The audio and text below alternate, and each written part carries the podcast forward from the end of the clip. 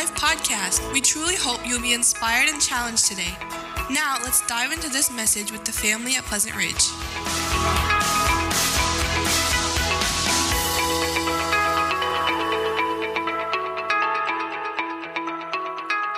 If you're just joining with us, um, we've been looking at this uh, passage here in uh, Colossians 1 and I've been going through the book of Colossians. And today, you know, we, we celebrate uh, Christ's resurrection. It's something that we celebrate, uh, something that has happened over 2,000 years ago. Um, and we're celebrating the fact that Christ did resurrect from the dead. And uh, I really hope that you're expecting to hear something um, about Christ's resurrection, and I really want to remain faithful to that. Uh, but it's very interesting, especially here out of Colossians 1, just kind of how all of this ties together. And uh, even just going through our passage here, how uh, Paul is going to talk about Christ who has resurrected from the dead. And uh, if you can remember, these believers here that were living in Colossae, um, they were under a lot of things that um, were, were pressures. There were cultural pressures uh, from the world on the outside. Um, and then there were pressures from the inside in the church, uh, trying to help get them to conform to something else besides keeping their focus on Jesus Christ.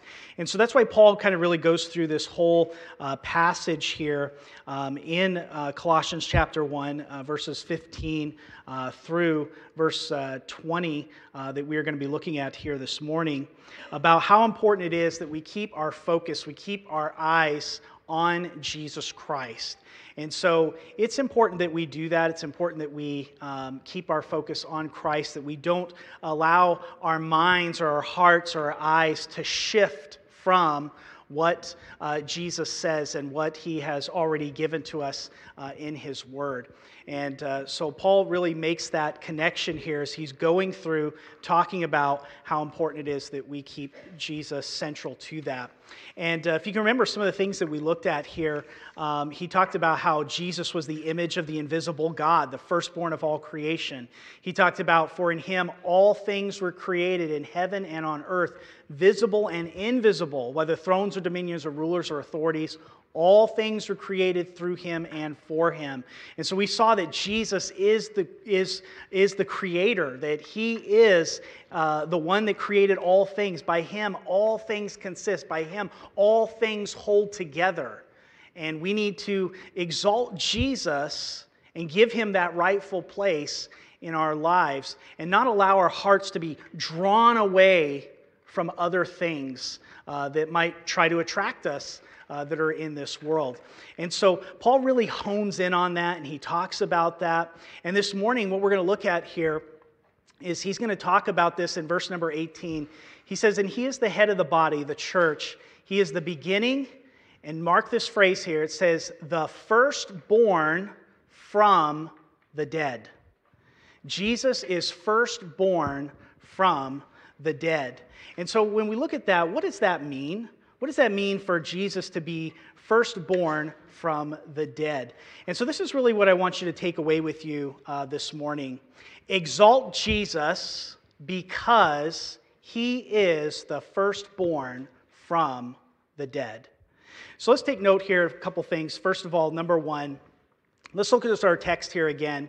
It says that he is the head of the body, the church. He is the beginning, the firstborn from the dead that in everything he might be preeminent. In other words, that Jesus would have the preeminence, that Jesus himself would be the one and only. Can I ask you that question? Is Jesus the one and only in your life? No others, no other rivals, as we, we sang here this morning. Does Jesus have the preeminence in your life? Paul says here that Jesus is the firstborn from the dead. There's no others. So, what does that mean for Jesus to be firstborn from the dead? We see here in our text here that Jesus is to be exalted, and we need to give him that exalted place. And Paul says that Jesus is the firstborn. And so we need to know what that means that he is the firstborn from the dead. So notice what it says here. We've seen that phrase, that firstborn, before in that context, as it talked about that he was the firstborn of creation. Remember, it wasn't the fact that Jesus was created, because Jesus wasn't created, right? Jesus is God. That's where a lot of these uh, cults get off on things. They say that Jesus was a creation, they say that he was an angel, they say that he's nothing more than a God, but Jesus is God. And it's the fact that he has the place of prominence that he is the firstborn. But here about the firstborn of the dead, it's not the fact that Jesus was the first one to resurrect from the dead, right? Because we see that there were other people that were resurrected in God's word. We see the stories about these people that were resurrected even before Jesus was resurrected. Here's just a few examples. In 1 Kings in the Old Testament, 17, 8 uh, through 22, this is about 900 years before Jesus Christ. Elijah the prophet, uh, we see the story where he stretched himself out on the, uh, on the young boy and revived him to life because that boy uh, was dead. In 2 Kings 4:36, about 100 years later, the successor of Elijah, Elisha, revived the son of a Shunammite woman. In 2 Kings 13, 20 through 21, after Elisha was buried, when the corpse of another man happened to touch Elisha's body, the man came to life. In the New Testament, we see that uh, Jesus himself resurrected people from the dead. We know of at least three uh, corpses that he brought back to life. There was the 12 year old daughter of Jairus in Mark chapter 5, verses 22 through and uh, 41. We see the son of a, wood, a widow, uh, Nain, in Luke chapter 7, verses 11 through 17. And even Jesus' friend Lazarus. Remember uh, the friend of Jesus there? He hears that he is sick and that uh, he even tells his disciples, We must go to Lazarus. Uh, he has fallen asleep. And they go there and they find out that uh, he has, in fact, died. And he had been buried now for four days. And what does Jesus do? He goes to the tomb, he cries out with a loud voice, Lazarus, Lazarus, come forth. And what happens? Lazarus resurrects. And, you know, so we see that, uh, that there were other resurrections. And even at Jesus' death on the cross, it says this in Matthew 27, verses 52 through 53. It records for us that there was a earthquake that opened up the tombs of the people that were there. And the saints came out of those tombs and they walked around in the holy city and people saw them. Now that's pretty amazing to think about that. So, what does this firstborn from the dead mean then? Well, it means that Jesus resurrected never to die again. You see, when you think about um, all of these other uh, people that um, were there and uh, that they were resurrected, they actually had to die again. Boy, that sounds fun, doesn't it? Can you imagine? Here's Lazarus. I mean, he's already uh, with uh, uh, in Abraham's bosom. He's already uh, enjoying the comforts uh, of all of that, and then all of a sudden he gets called back to this life with all of its troubles and hardships and death and disease, and he gets called back to that. That's why living this life is not about this life. What does this world have to offer us? Nothing. it's hard. It's full of hardships and difficulties. That's why we shouldn't long for this world and desire to continue to live in this world. Because we seek a heavenly country, we seek a better country. It's far more superior to this one that we live in. And these men, they had to die again but see, Jesus resurrecting because he is the firstborn from the dead, he will never, he was resurrected never to die again. That's powerful because it tells us something of who Jesus is and what Jesus has accomplished for us. You see, Christ is the first resurrection of the new creation. He will never die again. The only corpse ever to come out of a tomb alive, never to die again, was the body of Jesus. Never. It should be noted and reminded that Jesus did actually die. There are still people who believe that Jesus didn't actually die. A rather popular book that came out in 2003 that uh, was made later into a movie uh, was called The Da Vinci Code. And uh, in that book, in that movie, it was set forth that Jesus uh, didn't really actually die, and there was just this big cover up uh, by the church to control people through all of this. But you have to look at the historical account of what it says about Jesus. Jesus said of himself in Revelation uh, 118 i was dead but behold i am alive forever and ever and i have the keys of death and the grave uh, the truth is that Jesus did die an actual physical death. He was put to death by professional executioners, those Roman guards that stood at his execution. Uh, crucifixion killed people. There's no doubt about it. And they were there, they were uh, under the authority of the Roman Empire to put those people to death. It wasn't one of these things like, hey man, give me 50 bucks and we'll let you live, okay? We'll act like you died, but we really didn't kill you, okay? We'll act like we stabbed you with a spear, but we really didn't. No, he actually did die. And he died a horrible, cruel death. And his death was certified by those presiding over his execution. It says that with Jesus, when he was on the cross, they came to break the legs of the people that were crucified because they didn't want them lingering on in that state there on the cross. Because crucifixion was really death by asphyxiation. Uh, it was you, you were in a, in a hanged position so much that your breathing became hard and laborious and uh, where you, you struggled to breathe, and eventually uh, you would expire. And the only way that the, uh, the, the person on the cross could get a breath was that they would push up on the nail that was there in their feet. They would push up so that they could get a breath, and then they would sag back down. And this would go on for hours sometimes, even days. And so, what they would do is they would come and break the legs of the individual so they could no longer push up, and then they would eventually die. But it says of Jesus, when they came to examine him, uh, they saw that he was already dead because they were going to go and break his legs. Uh, and that also fulfilled a uh, prophecy that not a bone in his body uh, should be broken. And so Jesus did actually die. Romans 6 9 says, We know that Christ, being raised from the dead, will never die again. Death no longer has dominion over him. One day, each person in here, all of us, will have a resurrection. Even those who do not know Christ, which God's word describes as the ungodly, those that have died in their sins. Listen to what Revelation 20, verses 12 through 13 says. It says, And I saw the dead, great and small, standing before the throne.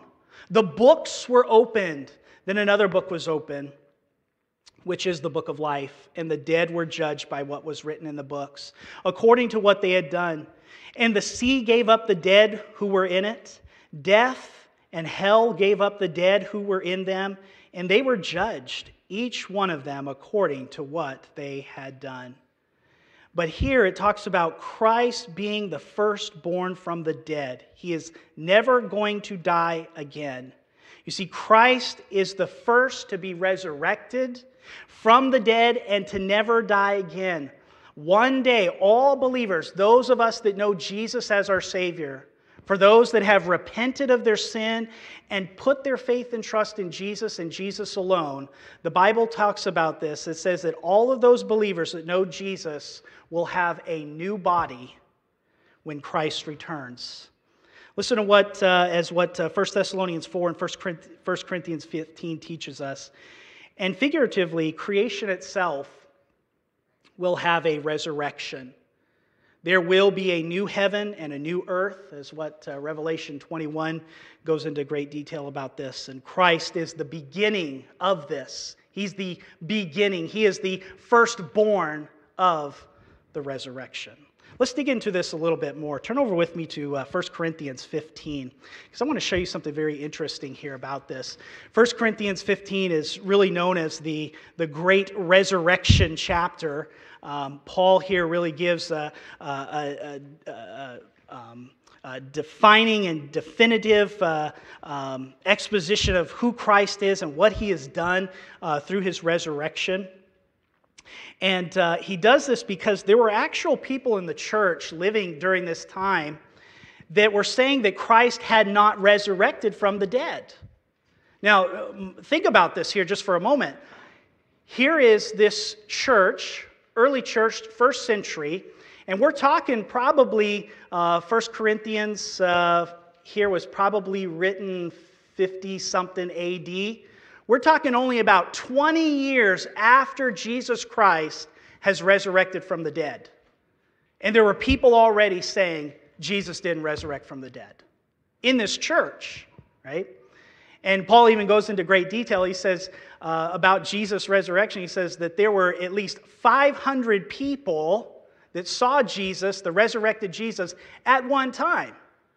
And he says a lot of these people are still alive today. Even Paul himself uh, was an eyewitness of that. So, in this passage, uh, look at with me in verses uh, 20 through 23 in 1 Corinthians 15. Paul is going to talk about Christ's resurrection. He's going to say a very interesting word here about Christ's resurrection. Verse 20 he says, But in fact, Christ has been raised from the dead the first fruits, mark that word, the first fruits of those who have fallen asleep. For as by man came death, by a man has come also the resurrection of the dead. For as in Adam all die, so also in Christ shall all be made alive. But each in his own order Christ the first fruits then at his coming, those who belong to Christ. So he, Christ here is called the first fruits. The title first fruits really here is really a farming metaphor. How many of you in here have a garden or you, or you farm or do something like that? Okay, a few of you. When you plant something and the harvest has come ready, okay, what you gather is known as the first fruit of that. And really, it's going to tell you what kind of crop you're going to get. How many of you remember watching Green Acres? Right? There's uh, old, uh, you know, Oliver Wendell Douglas over there, and he hires somebody to, you know, uh, pull out all the weeds, and the guy's pulling out corn, and he goes, What are you doing? He goes, well, I thought you wanted to pull out the weeds. Well, these all look like weeds to me. You know, he's pulling up, ripping up his corn. Um, but here, we're, we're talking about here, Christ has resurrected, and he's the first fruits of that. And it's going to tell us of what we can expect in our resurrection, what it's going to be like, because Christ is the first fruits of that. There will one day be a great harvest in the resurrection of the saints and the new heaven and new earth, and Christ is the first fruits of that. So, what can we expect? Well, because Christ is resurrected, he's never going to die again. And those of us who know Jesus can expect to have a resurrected body just like his, never to die again. Let's look at a second thing here about Christ being the uh, firstborn of the dead. Secondly, Jesus' resurrection means he is the supreme one of all the resurrected. You see, we need to exalt Jesus not only because he has been resurrected never to die again, but he also, his resurrection has made him supreme of all the resurrected. Paul said this in 1 Corinthians 15 14. And if Christ has not been raised, Our preaching is useless, and so is your faith. Now, think about that just for a moment. Everything that you and I struggle through in this life, the hardships, the difficulties that we go through, things that we pray about, uh, people that we pray for, uh, things that we are, are wanting God to work in and, and desire for God to do and desire for Him to, to work in a certain way.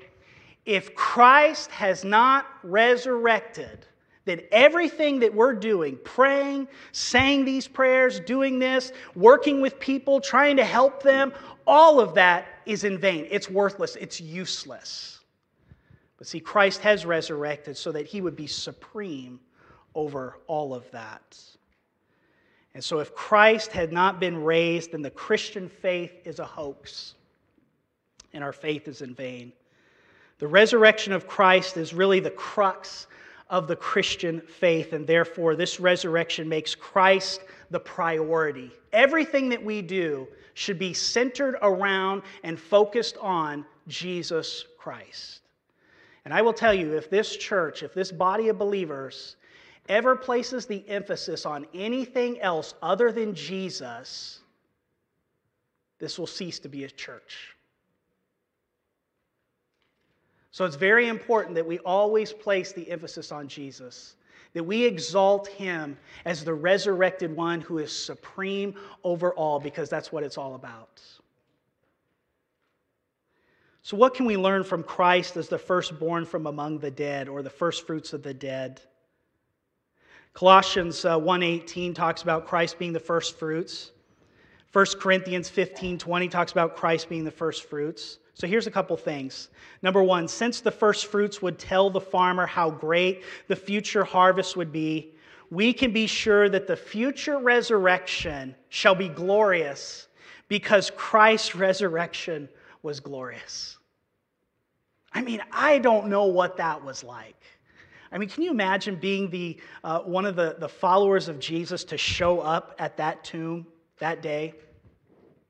What about the Roman soldiers that were there, that were keeping guard over the tomb, right? They put the seal on there to make sure, made it sure as they could, make sure nobody was going to tamper with the tomb. And can you imagine that stone rolling away and the glory of Jesus Christ bursting forth out of that tomb? Boy, that was glorious. And in such a way, our resurrection will be glorious as well. Paul compares our future resurrected bodies to a planted seed that brings forth wheat in 1 Corinthians 15 35. The seed really has no glory in comparison to the wheat. And in the same way, our bodies are like a seed. They're sown as what? Perishable but they will be raised imperishable. They're sown in corruption, but they will be raised incorruptible. That's an amazing thing. Oftentimes, when I have presided over doing funerals, when we gather there, the family gathers there at the, uh, the graveside, and um, we know that we're all going to depart and we're going to leave, we're going to go our separate ways. And uh, we know that that body is going to be put into the ground and it is going to be buried. But if that person, if that individual knows Christ, that body is going to be resurrected in glory. And that's something that we can really look forward to. Here's the second thing our bodies will be like Christ's resurrected body. His body could be touched in John chapter 20, verse 27. He could eat, Luke chapter 24, verses 42 through 43. And it also seems as though he could walk through doors as he suddenly appeared to his disciples in a closed space after his resurrection, John chapter 20, verse 26. Boy, I really wish sometimes I had the power to walk through doors right now. Don't you? Right? Mike, where are you? Here I am. Mike, where are you? Here I am, right? be able to do that? Jesus could do that. He ascended to heaven in his new body, is what Acts chapter 1 9 teaches us. But one of the greatest glories of our new bodies is that they will be without sin. and therefore able to inhabit heaven and to be with God. And this is something to be excited about, look forward to, because Christ was the first fruits, the firstborn of this great harvest that we are awaiting. Do you ever give the thought to your resurrected body, what it would be like? What are some of the things that maybe you're looking forward to? You see, even with all those other resurrections that are shown in scriptures, we saw all those people died again. Jesus alone has been raised with an indestructible, resurrected body. And that is a type of the bodies that we will receive at his second coming. You see, our new bodies will not be subject to disease, to aging, or death, as what 1 Corinthians 15 42 through 44 teaches us in Revelation 21 4. Just to think of that, right? No more wrinkles. right? No more getting up and going, okay, ah, okay, I'm ready to go now, right? No more wrinkles, no more aching, no more disease, no more trips to the doctor, no more knee replacements. We had three knee replacements in one week here. It's unbelievable. now, don't miss this. I want you to see Jesus clearly here. You see, the result of Christ being the, the beginning, the firstborn from the dead, is so that he himself will come to have first place in everything. What are you longing really for? I mean, is it, it, like, you think about this, right? Like, is our longing just so, you know, we'll leave this world and we will have the glories of heaven, have the glories of a resurrected body, have all these things? Or is it solely focused on Jesus. Is that really what we want? Do we want Jesus? Or is it these other things? I mean, these are all things are great. But see, this is what Paul was trying to do. These believers were, be, were being pressured to take their focus off of Jesus onto other things. And he's trying to bring them back and to show them clearly who Jesus was and is, and that their hearts and their minds should be longing and desiring for Jesus. If I'm honest with you, if I'm honest with myself, many times Jesus is not what I desire. It's other things. Oh, sure, I want all the benefits. I want everything that he talks about here. But Jesus is not my desire. We have to have our hearts settled on Christ, longing for Him, desiring Him. You see, because Jesus died for our sins and God raised him from the dead, he should come to have first place in everything. Listen to what Philippians 2 9 through 11 says. For this reason, also God highly exalted him and bestowed on him the name which is above every name, so that at the name of Jesus, every knee will bow of those who are in heaven and on earth and under the earth, and that every tongue will confess that Jesus Christ is Lord to the glory of God the Father. Let's look at our last thing here about this resurrection. Jesus' resurrection means he is all sufficient. Notice what our text here says in uh, Colossians uh, chapter 1. Verse number 19, it says, For in him all the fullness of God was pleased to dwell, and through him to reconcile to himself all things, whether on the earth or in heaven, making peace by the blood of his cross. You see, Jesus is the firstborn of the dead because he is all sufficient. In this, pet, in this text here, Paul says that Christ is worthy or being exalted because he is all sufficient. He said that the fullness of God dwells in him. And in verse 20, he adds, and through him to reconcile to himself all things. Essentially, Paul is saying is that Christ is sufficient for salvation and we don't need anything else. Christ is enough because he is fully God. In this church uh, here at Colossae, there was a temptation to trust in Jesus plus other things. The false teachers in this church were known as Gnostics, and they were teaching that you had to have this secret knowledge to really know the Lord or to really know what He had to say. And you needed this extra secret knowledge. And they were drawing them away from Christ. There was worship of angels. There were others who thought that Jesus wasn't enough. And sad to say, but there are many in this generation that believe that Jesus is one of many to believe in. There are many church going people that trust in their baptism, they trust in their faithfulness to the church, they trust in their upbringing, etc., etc., etc., instead of trusting in Christ and Christ alone. That's it. Similarly, the Colossian heresy here accepted Jesus as one of many sources from God, but he wasn't enough for salvation. And so Paul confronts this heresy specifically by taking notice of this phrase here. He uses in verse 19, he says that Christ is the fullness of God. And it's the fullness of God in him that dwells. Now, what does that mean? In Christ, the fullness of God dwells. Colossians chapter 2, verse number 9 actually says it a little bit more explicitly. It says, For in Christ all the fullness of the deity lives in bodily form.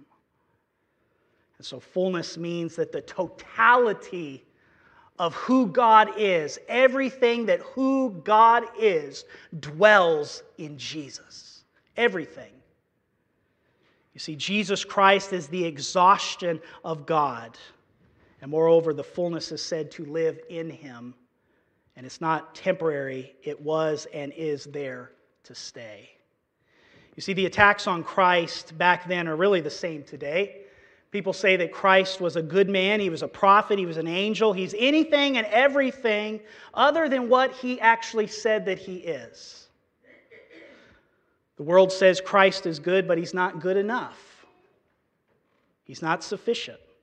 Listen to what C.S. Lewis had to say about this. He said, I am trying here to prevent anyone from saying the really foolish thing that people often say about him. I'm ready to accept Jesus as a great moral teacher, but I don't accept his claim to be God. That is one thing we must not say. A man who was merely a man and said the sort of thing Jesus said would not be a great moral teacher. He would either be a lunatic or else he would be the devil or hell. You must make your choice. Either this man was and is the Son of God, or else a madman or something worse. You can't shut him up for a fool. You can spit at him, you can kill him as a demon, or you can fall at his feet and call him Lord and God.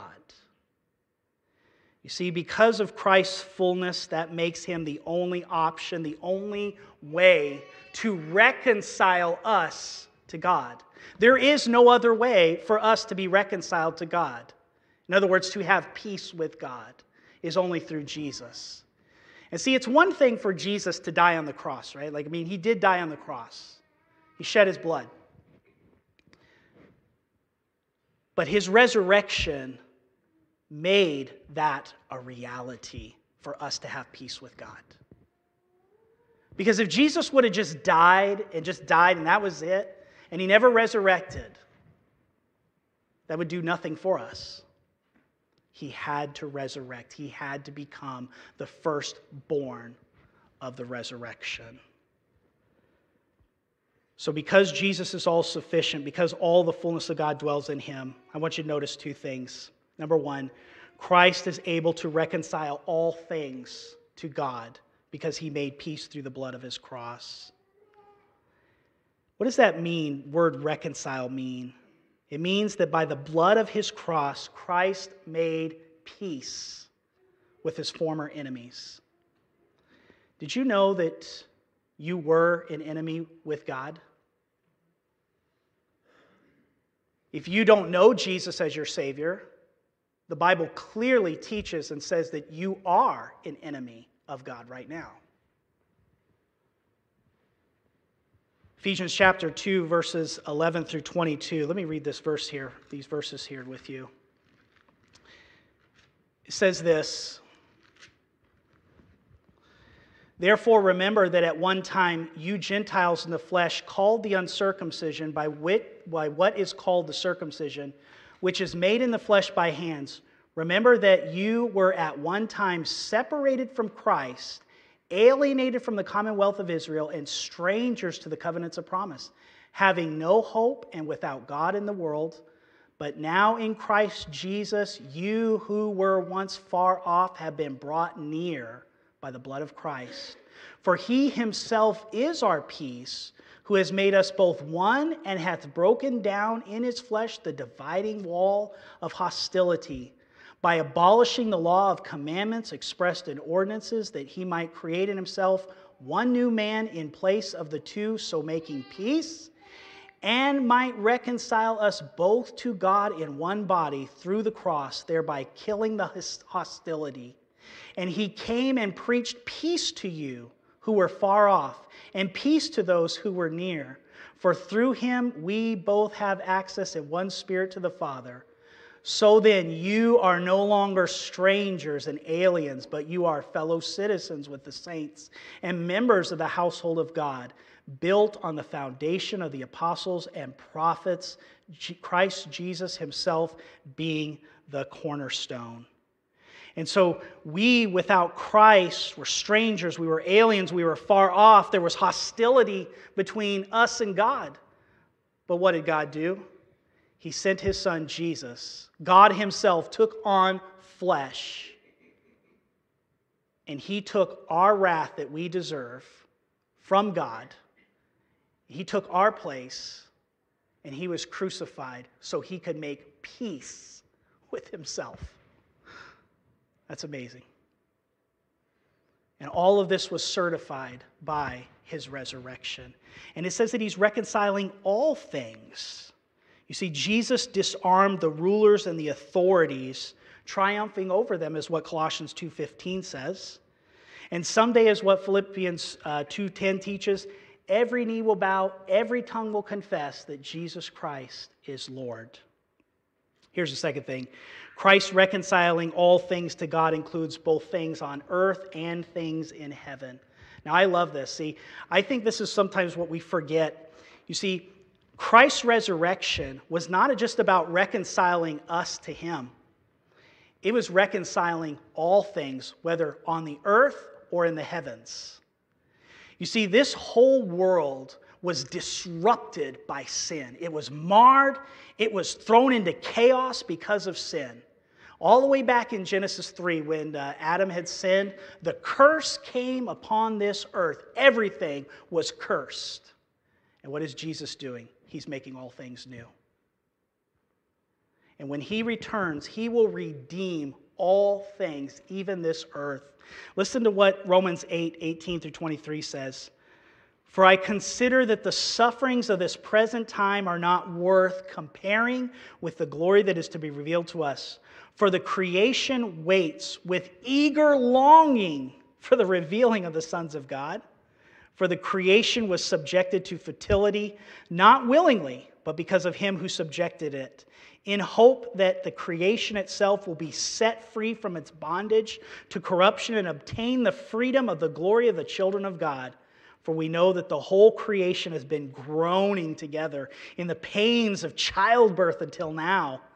And not only the creation, but we ourselves who have the first fruits of the Spirit groan inwardly as we wait eagerly for adoption as sons, the redemption of our bodies. You know, Paul talks about this groaning as in childbirth, right? I remember when my daughter Evelyn was born, I had never seen groaning like that in my entire life. I mean, wow. And, and you husbands, I mean, I, I, mean, you just kind of stand there. You're, you're, you're helpless. You're like, I, I don't know what to do here. Right? All of creation is groaning and it's in pain, ready to be set free from that pain. And when Jesus returns, because he has resurrected, he will make all things new. He will restore the glory of the earth, he will restore the glory of the heavens, and he will restore our bodies. And we will have a resurrected body just like his. And so Christ's victory on that cross was the decisive turning point of history. And it guarantees that all of Satan and his forces are defeated. Jesus said, Now is the judgment of this world. Now the ruler of this world has, will be driven out. That's what he said in John uh, chapter 12, 31. And so all of that was made a reality when Christ resurrected from the dead. And so he'll restore everything. Are you looking forward to that? Let's keep our eyes and our hearts and our minds focused on Jesus. Let's not get distracted by everything else that's going on. We have a living hope that we can trust in and believe in. Let's pray together.